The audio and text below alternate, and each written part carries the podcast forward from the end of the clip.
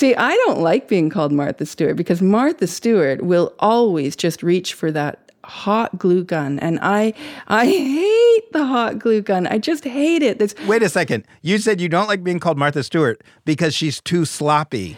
just that she uses the wrong glue. This is Heather Kent. She's a set and prop designer for theater, and she's also the co founder of the website thistothat.com, which I have to say is my new favorite website. Let's say you need to glue metal to wood. You pick metal from one drop down menu, then you pick wood from the second drop down menu, and then you hit the button that says let's glue, and you get the answer. which turns out to be, in this case, LePage's metal epoxy. Or you could use JB Weld or Fast Steel epoxy putty or LePage's Press Tight contact or LePage's Press Tight green contact or 3M Fastbond 30NF. There's six glues that work to varying degrees with different strengths, different drying times, and different levels of toxicity. It was this conversation where I realized glue is not a simple thing. Adhesives are so complex. In fact, I'm going to say it right here adhesives are surprisingly awesome.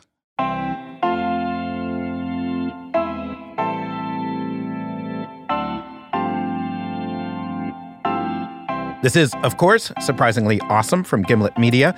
I'm Adam Davidson. And I'm Rachel Ward, and I'm keeping the seat warm until Adam McKay comes back from working on his film, The Big Short. which is really great. If you have not seen it now, I'm sure you have. Go out and see it. But first, may I propose that you finish listening to this podcast? So let's go back to this to thistothat.com, the gluing website.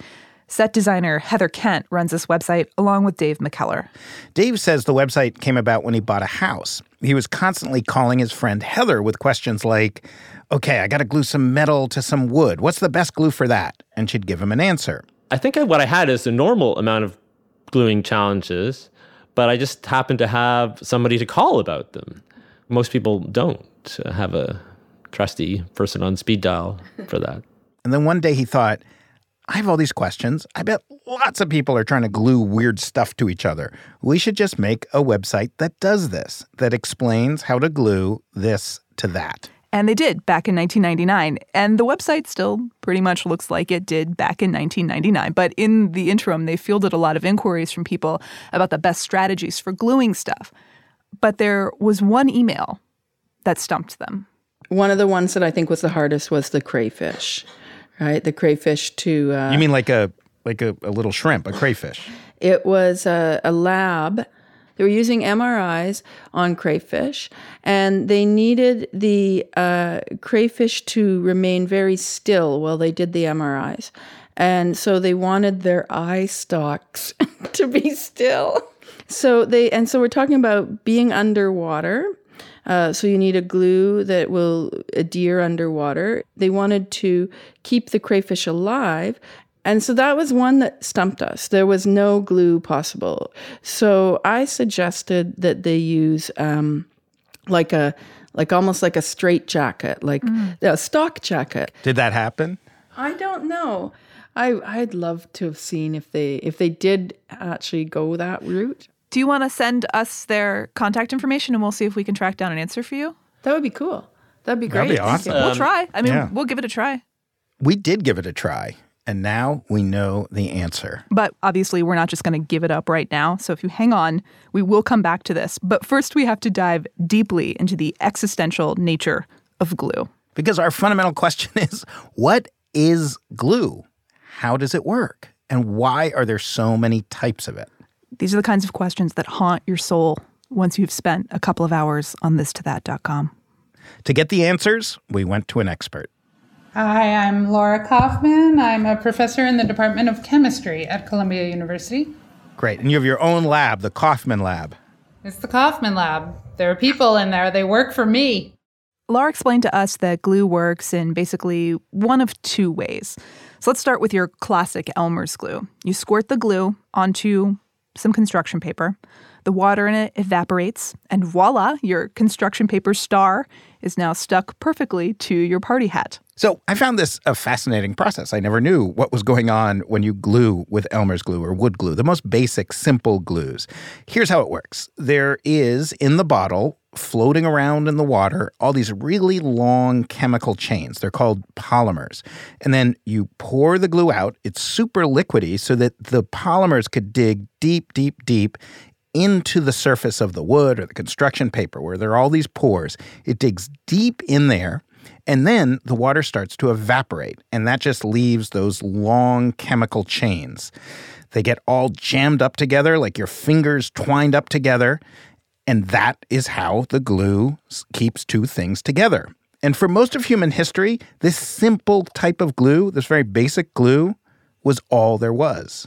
Laura explained to us that adhesives have been around for about 8,000 years. And the classic example of this kind of old timey glue is glue made from animal protein, so like bones or hooves or any tissue that's like really rich in collagen. And this is the origin of the whole horse being sent to a glue factory image that you may have seen referred to in literature. Um, they really did used to make glue out of horses. That is true. But this type of bond is pretty primitive. It's pretty weak, and you're fairly limited with what you can glue together. It's great for craft projects, but it is not great for building like chariots or homes or things you'd want to depend on for your entire life. So then in the first half of the 20th century, scientists start making some really big advances in a totally different category of adhesives. You've probably heard of one of the first ones, superglue uh, brand name for it is Krazy Glue with a K. Um, but like so many of the things that we take for granted today, it comes out of World War II. Harry Coover was working on a team of scientists that had been given the assignment of coming up with a plastic to use as rifle sights. And he started experimenting with this chemical called cyanoacrylate and it was terrible. It was awful for the job because whenever he worked with it, the cyanoacrylate just got stuck to everything almost instantly and he couldn't get it off. So he set it aside and said, Forget you. I don't want to have anything to do with you, cyanoacrylate. I like to imagine him like in his lab, like shaking his fist at the sky and going, cyanoacrylate, and then resolving to never work with it again. That seems exactly right. In fact, let's just say that definitely That's, happened. That definitely happened. But then 10 years later, Harry is working at Eastman Kodak and he starts thinking, hey, that plastic that's stuck to everything, maybe that would be a really good glue. And so he started developing it. And it turns out it is a massive leap forward in glue technology. It's way stronger than all those glues that came before it. It's strong enough to strike fear in the heart of this producer. When we were talking to Laura, we had a bunch of glue in the studio with us, including Harry Coover's glue. All right, so let, now I have some crazy glue. Okay, you be careful with that. Yeah, my wife, she glued her fingers together for quite some time. All right. So the crazy glue, with the crazy glue, you start with single monomers, small molecules. And upon exposure to very small amounts of water, such as is present in just the, the air, this small amount of water vapor in the air, that's enough to start the polymerization process. And this is helping your glue stick to itself, right? This is, this is really increasing the cohesive properties of the glue as well as the adhesive properties of the glue by having this polymerization happen. This is the second type of glue. It's called a reactive glue, and it's totally different from Elmer's or white glue, the old glues that are called non reactive. This kind of glue bonds through a chemical reaction. The stuff in the bottle before it's poured is actually a different chemical than the hardened glue after it leaves. The cyanoacrylate, the second it touches the air, and it's actually the water in the air, it triggers this wild reaction. It happens in seconds, and you definitely can't see it. But what's happening as the crazy glue is drying is the molecules are starting these really long chains. They're creating their own polymer chains, and they're thrashing around like fish on a dock, getting all locked up within each other. And all of this stuff happening as crazy glue is drying, that's what makes it kind of feel hot to the touch as you're applying it because this reaction is happening. And that's why you shouldn't use it on something like cotton because it can actually catch on fire. So, crazy glue and all those other reactive glues, these are a huge leap forward, a total change in how strong glues can be. And that's because a chemical bond is just way, way stronger than the physical bond that you see in Elmer's and other old protein type glues.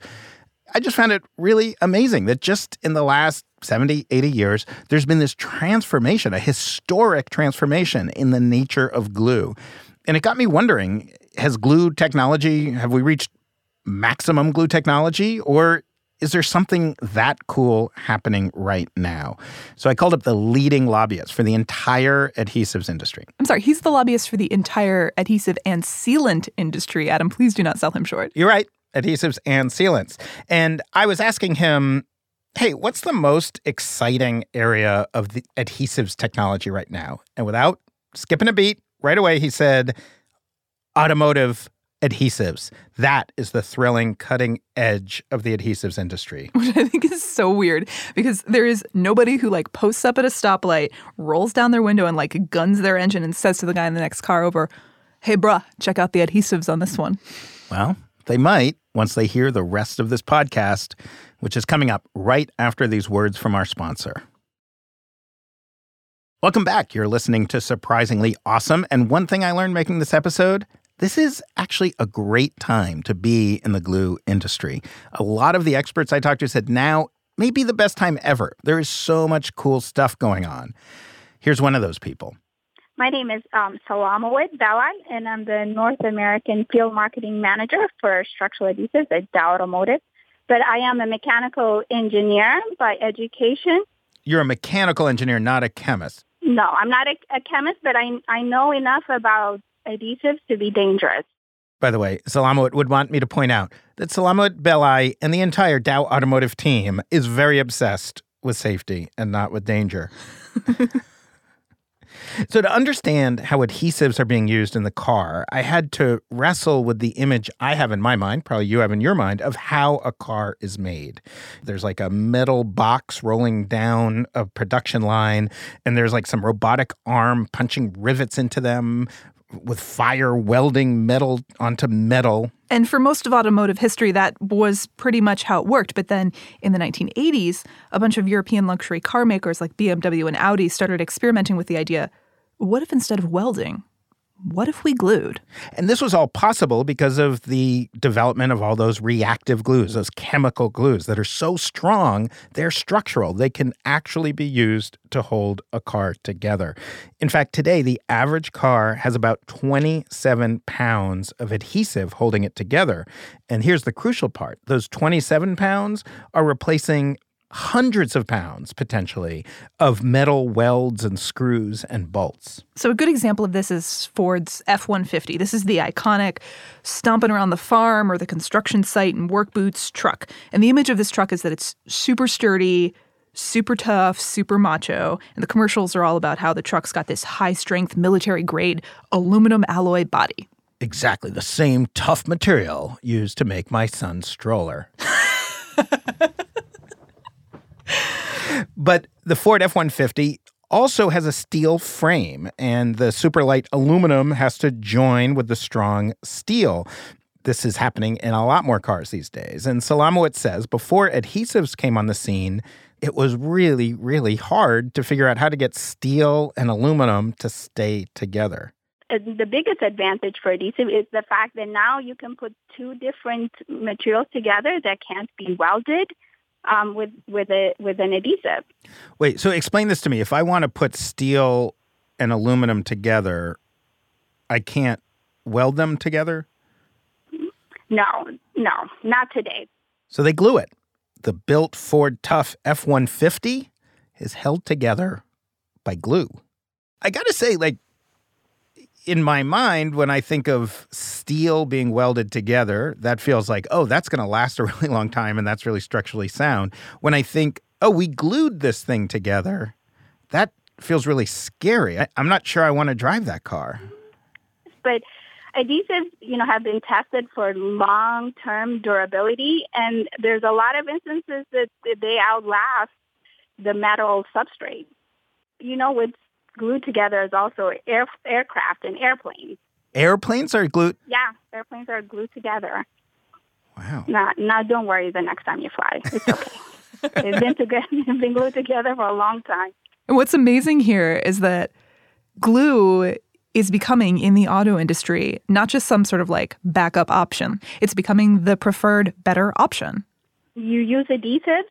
What you are now, you are improving the performance of the vehicle for safety, for crash, for just drive and handling, for vibration.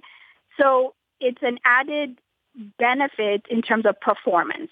Is that because there's a um, with a weld? There's like a point of tension, like that at the weld point. That's a point where it could crack. Whereas with adhesives with glue, you're gluing the whole thing together, so it's like a much longer surface of connection. That's it. Adhesives also help with something that consumers and governments have been wanting in their cars for a while. They can help make them more fuel efficient. The lighter a car, the further it can go on a tank of gas, but Americans like their cars pretty big. I want my big Ford F 150. So we have to make those big, big cars lighter but stronger.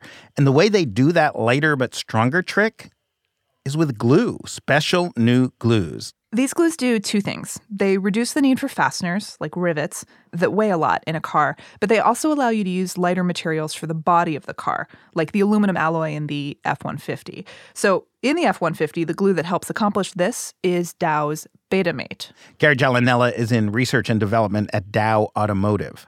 So, Betamate is a breakthrough in that it is a, um, you know, epoxy adhesives typically are quite brittle brittle meaning that if if you smack it, you know they'll they'll fracture, they'll shatter pretty easily, and so in, they have very low impact resistance, if you will. So what we've done with with Betamate is we've been able to take that relatively brittle material and we've been able to toughen it. So super tough glue, super brittle. Let's make it less brittle. The way they do that is they basically inject a bunch of microscopic little rubber balls into the glue, or as Gary calls them. Some people refer to them as spherical domains. And all of these little rubber balls in the epoxy make it so that the car doesn't just fall apart every time you have an accident.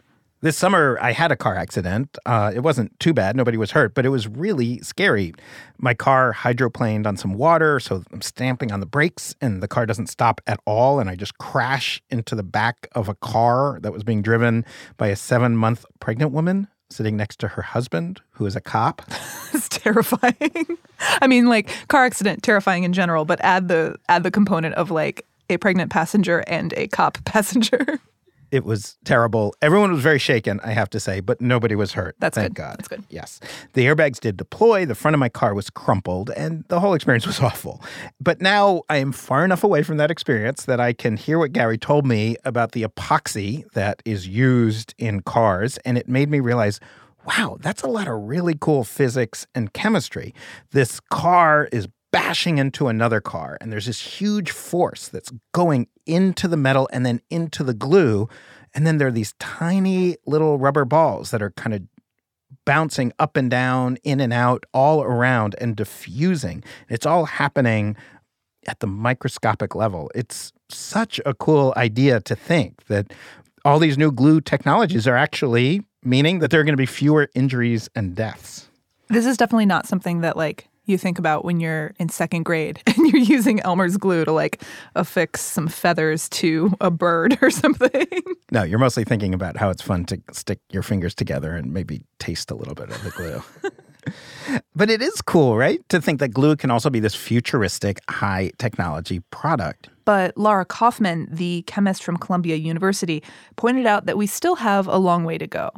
We don't have the best glues there can be, which really, you know, you could with the best glues there could be, you could put together anything you wanted, take it apart, re-put it together, and take it apart as you wanted forever. And this problem of not having the perfect glue, it's not just a problem here on Earth. It's also a problem in space, a final frontier.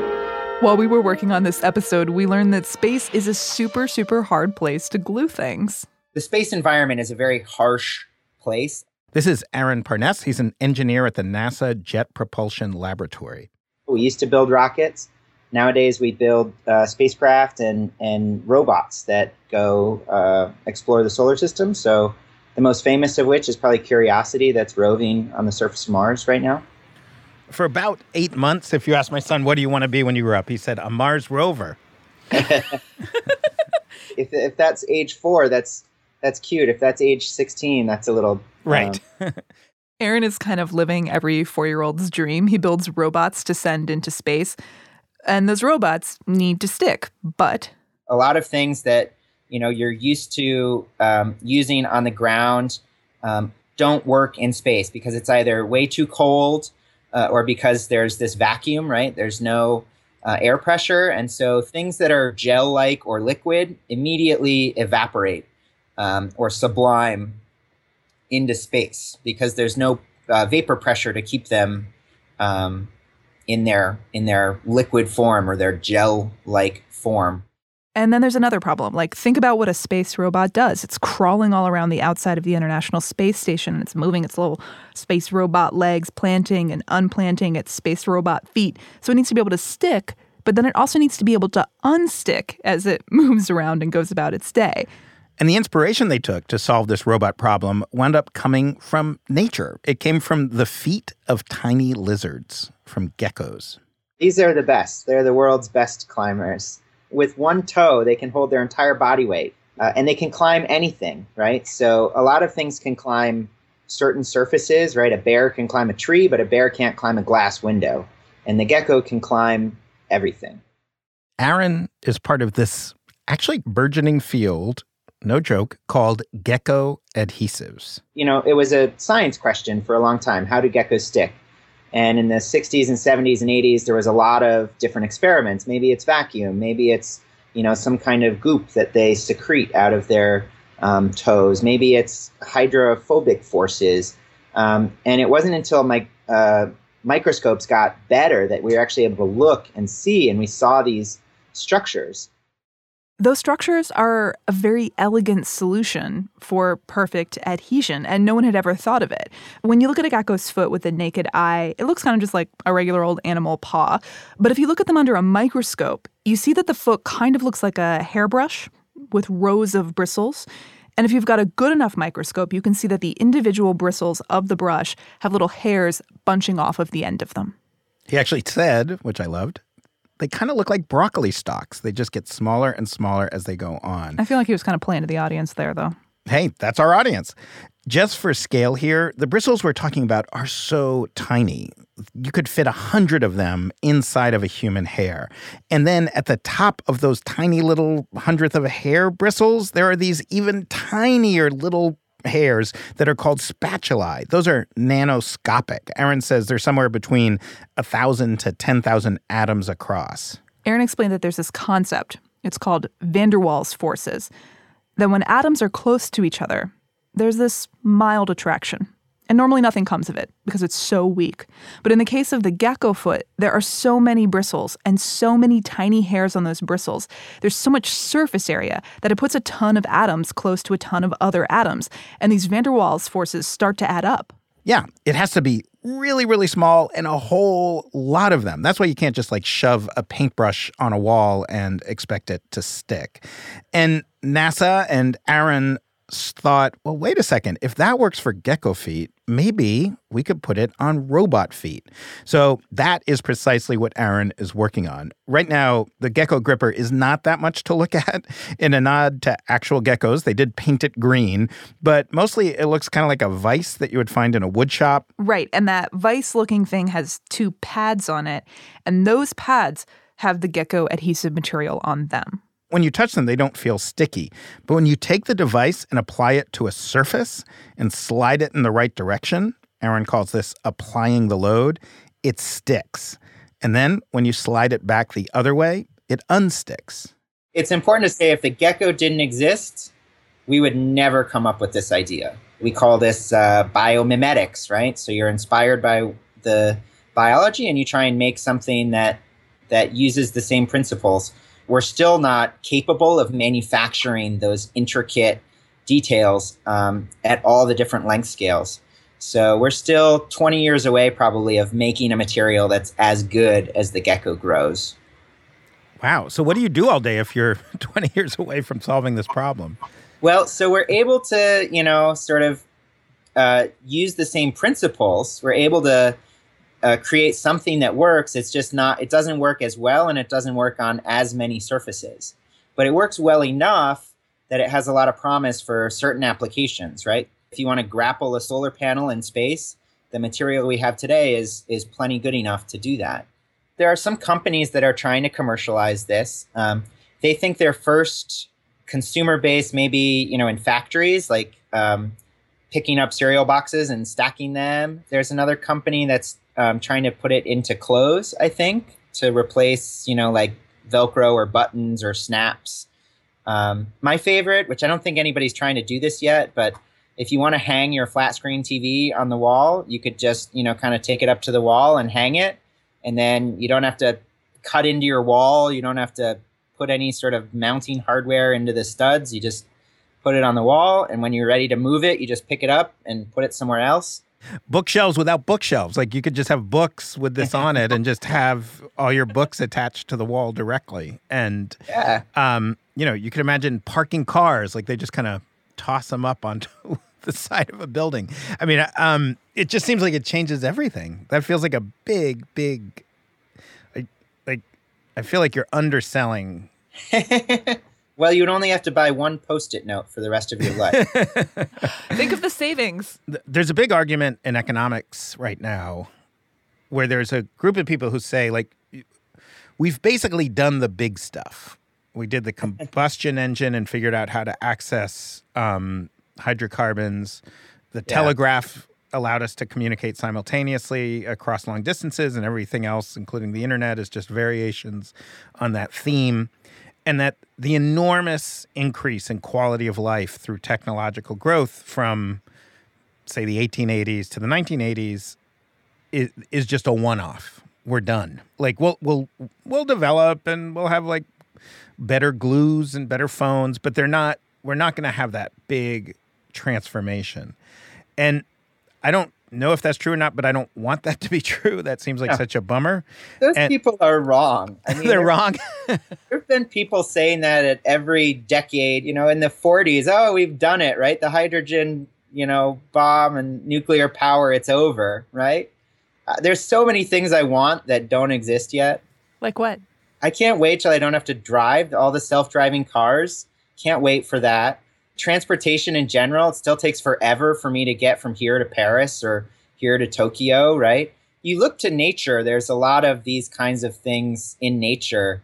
I think you've seen a trend in the last 10 or 20 years of this bio inspiration of looking at how insects and birds are able to fly so much more efficiently than than we're able to fly in airplanes or helicopters. There's a ton of secrets right in front of us that we haven't tapped into yet. Rachel, ever since we've talked to Aaron, I'm thinking about this all the time. I'm imagining a world, I guess like 20 years from now, when we have gecko gripping technology everywhere. Just think of like brick or cement or steel buildings. Think of roads. Think of cars and airplanes and all sorts of things where you have to make it all whole and permanently adhere to each other to make it work. And then if you don't want it anymore and you want to get rid of it, you have to break that thing, throw all that stuff away, and then get a new one. But what if you could have really strong structural bonds that you could then rip apart and reposition? You don't have to tear down your house to build a new one or tear down an office building to build a new one. You can constantly adjust it. I could uh, turn my kitchen into a bedroom when my cousin's visiting. And I could come to your house and borrow your porch and attach it to my house and make it structurally sound. I, I will could, not be lending you my porch.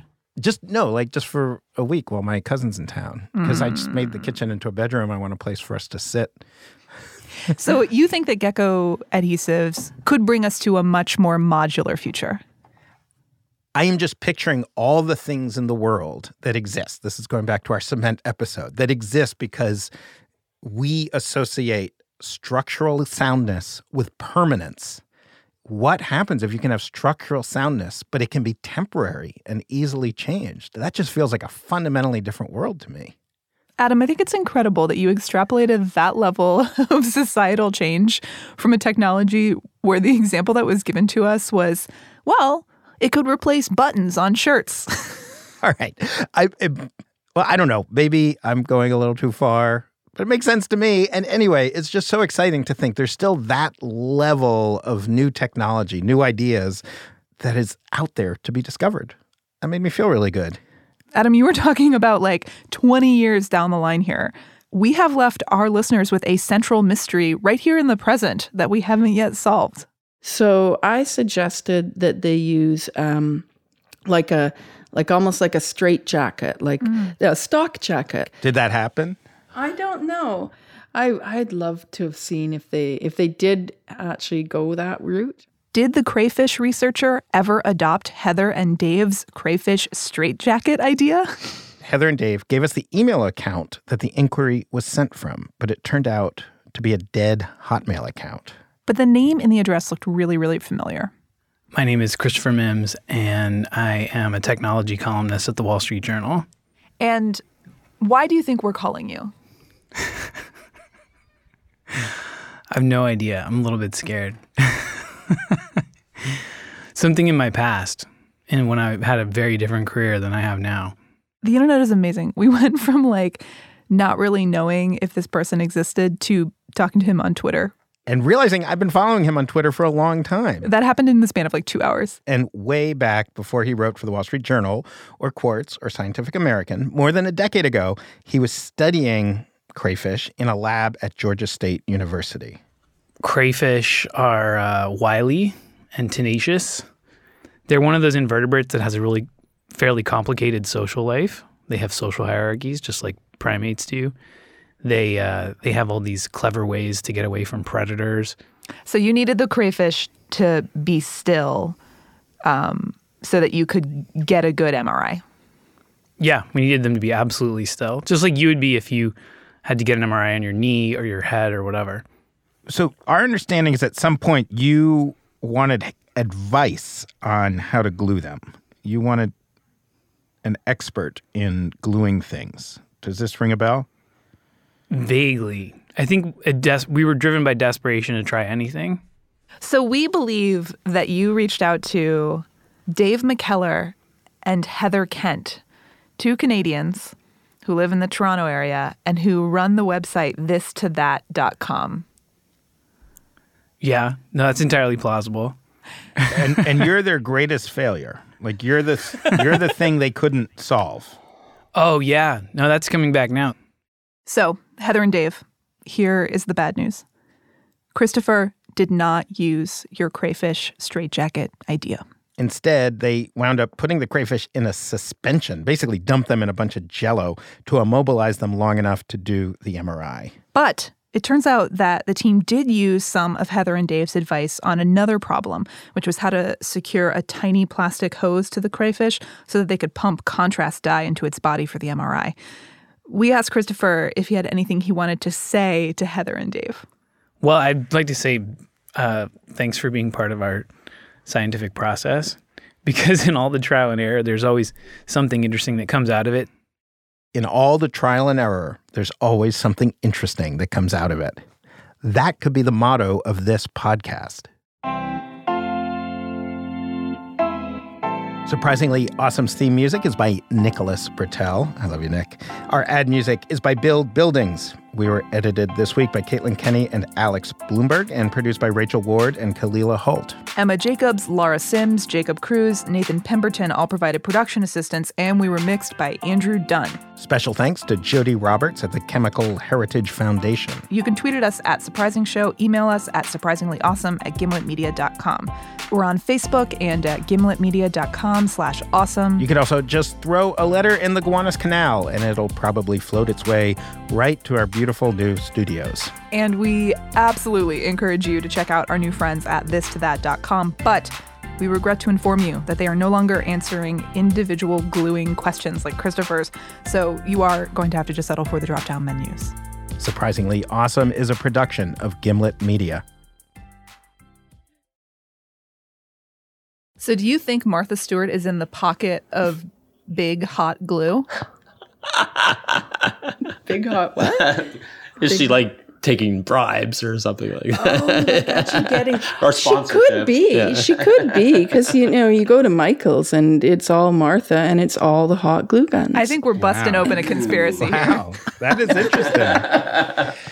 She's already done her time, Martha. yeah, that's true. I don't want to be too hard on Martha.